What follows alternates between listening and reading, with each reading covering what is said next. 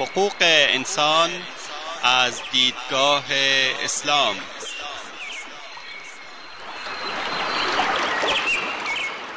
يا أيها الناس إنا خلقناكم من ذكر وأنثى وجعلناكم وجعلناكم شعوبا وقبائل لتعارفوا إن أكرمكم عند الله أتقاكم إن الله عليم خبير.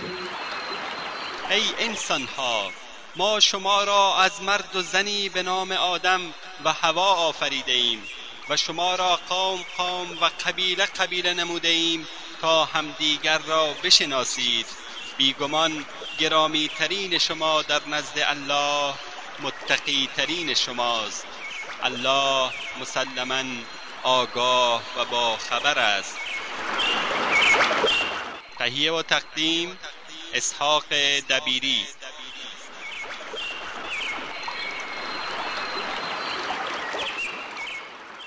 بسم الله الرحمن الرحيم الحمد لله رب العالمين والصلاة والسلام على أشرف الأنبياء والمرسلين. نبينا محمد وعلى آله وأصحابه ومن تبعهم بإحسان إلى يوم الدين. أما بعد شنوندگان عزیز در حلقه قبلی مسله کردن یعنی آزار و اذیت مسلمان و غیر مسلمان که جنس بشریت را تشکیل می دهد و همچنین آزار و اذیت حیوانات و پرندگان بود صحبت کردیم. و در این حلقه آن را دنبال می‌کنیم. گفتیم که رسول الله صلی الله علیه و آله و سلم از مسله نمودن نهی فرموده است.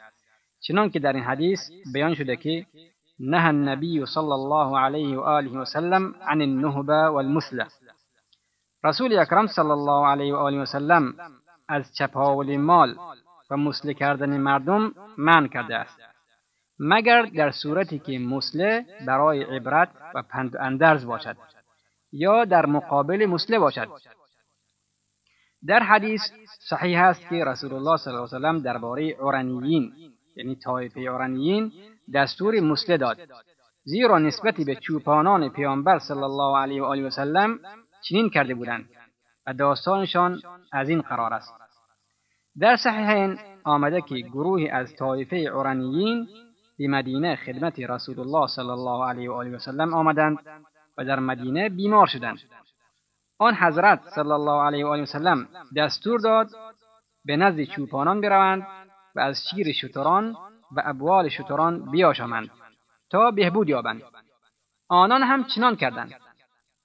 پس از اینکه بهبود یافتند از دین برگشتند و چوپانان را کشتند و شتران را بردند. موقعی که خبر به پیامبر صلی الله علیه و آله و سلم رسید دستور تعقیب آنان را صادر فرمود. مسلمین آنان را اسیر کردند و به مدینه آوردند.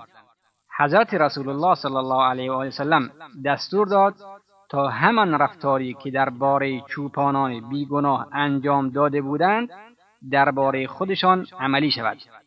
چوپانان را دست و پا بریده بودند و در چشم و زبانشان خار فرو کرده بودند. نسبتی به خودشان هم همچنین رفتار شد. چشمانشان کور کردند و دست و پاهایشان را بریدند و در سنگزار گرم انداخته شدند تا حرارت آفتاب سنگها مایه تعذیب آنان و عبرت دیگران باشد. اما در غیر این صورت که مسلحت نیست هر نوع شکنجه حرام است. به همین سبب است اسلام از کشتن حیوانی که ایستاده منع نموده است و از منع کردن خوراک و آب از حیوان تا اینکه به گرسنگی بمیرد منع کرده است. بنابراین تعذیب و شکنجه در اسلام ممنوع است. به تجربه رسیده است که به نرمی و خوبی کارها بهتر انجام می شود و حتی حیوان هم با مهربانی بهتر می توان مطیع کرد. و به قول شاعر علیه الرحمه به شیرین زبانی و لطف و خوشی توانی که کوهی به موی کشی. بیایید بیا بینگریم که به چه اندازه اسلام به بشریت احتمام خاصی داده است. دین اسلام حقوق بشر را در مقابل بشر از زبان پیامبر صلی الله علیه و سلم را چنین توصیف می نماید لا تحاسدوا ولا تناجشوا ولا تباغضوا ولا تدابروا ولا يبع بعضكم على بيع بعض وكونوا عباد الله إخوانا. المسلم أخو المسلم لا يظلمه ولا يخذله ولا يحقره. التقوى ها هنا ويشير إلى صدره ثلاث مرات بحسب امرئ من الشر أن يحقر أخاه المسلم. كل المسلم على المسلم حرام دمه وماله وعرضه. حسد به همدیگر نورزید. به زیان یکدیگر سازش نکنید. بغض همدیگر منمایید. پشت به همدیگر مدهید بر فروش دیگر خرید و فروش نکنید. بر دست همدیگر مزنید. بندگان خدا برادران همدیگر باشید. مسلمان برادر مسلمان است. به برادر خود ستم نمی کند. دست از یاری او نمی کشد. تکذیب او نمی کند. او را خار نمی شمارد. پرهیزگاری در دل است. به سینه اش اشاره فرمود. سه بار آن را تکرار کرد. کافی است که مسلمان برادر مسلمان خود را تحقیر کند. همه مسلمان بر مسلمان دیگر حرام است. خون مسلمان حرام است. مال مسلمان حرام است. شرف مسلمان حرام است. فرمود ولا تباغضوا بغضی به یکدیگر منمایید. به کار بردن حیله و مکر مایه بغض و عداوت خواهد شد.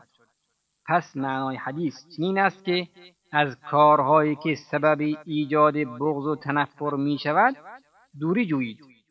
ولی باید دانست که بغض دشمنان خدا لازم است. برای اینکه معاصی مایه خشم و غضب خداست و شخص عاصی با خداوند مبارزه می کند. و بغض آنچه خشم خدا را برمی انگیزد لازم است. اسلام از حسادت من نموده است.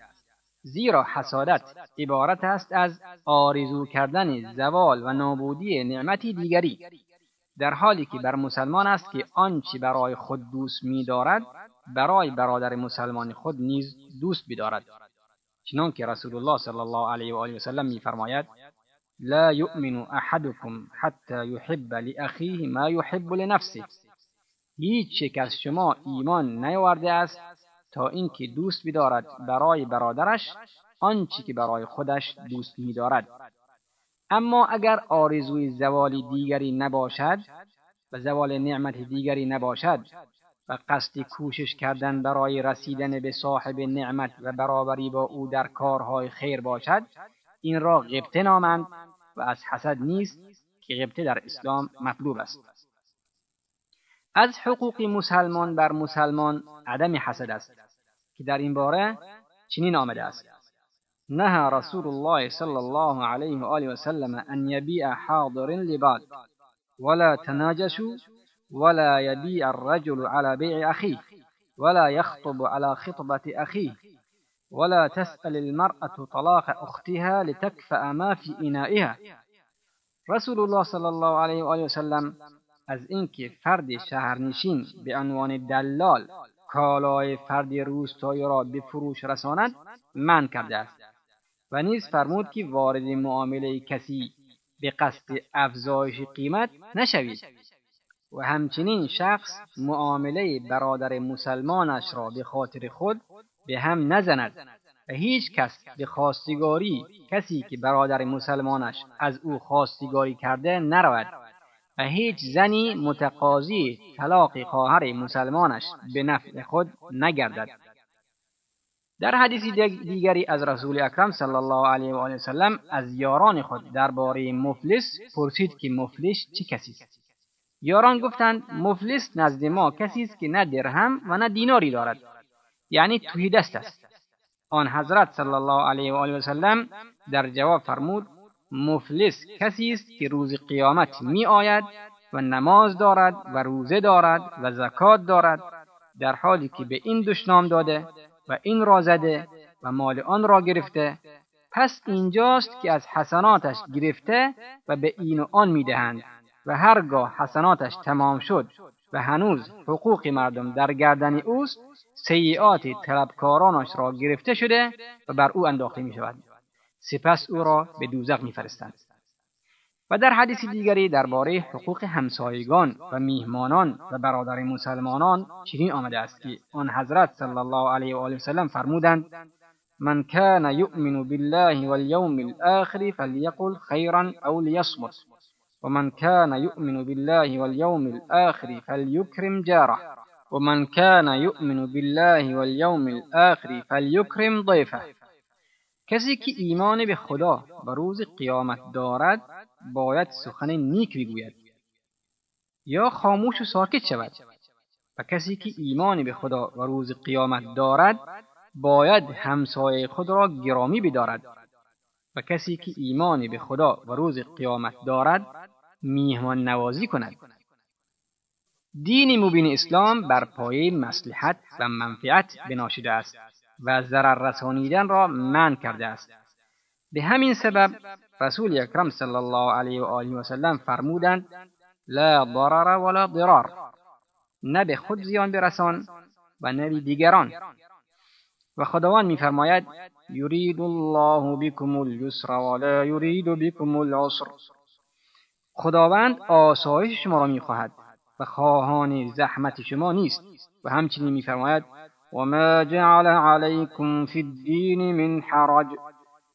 در دین کارهای دشوار و سنگین را بر دوش شما نگذاشته است و بلکه تکالیف و وظایفی مقرر نموده است که با فطرت سالم هماهنگ و با توان انسانی سازگار است. این حدیث یکی از قواعد دین اسلام به شمار می رود که حق بشریت را واضح می نماید زیرا آنچه در شریعت حرام گردیده همه بنا به قاعده لا ضرر ولا ضرار است که انواع ظلم حرام گردیده به سبب ضررهایی که از ظلم و ستم برمیخیزد.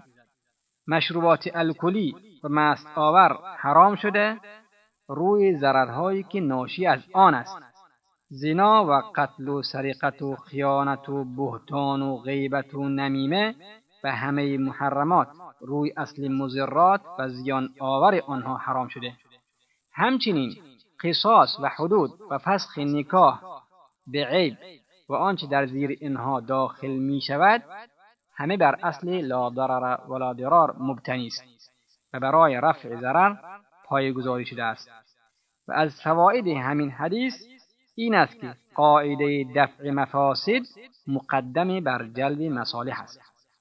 شنوندگان عزیز وقتی برنامه ما تا همینجا به پایان می رسد تا هفته آینده شما را به خداوندی بزرگ می سپاریم والله أعلم وصلى الله وسلم على نبينا محمد وعلى آله وصحبه وسلم والسلام عليكم ورحمة الله وبركاته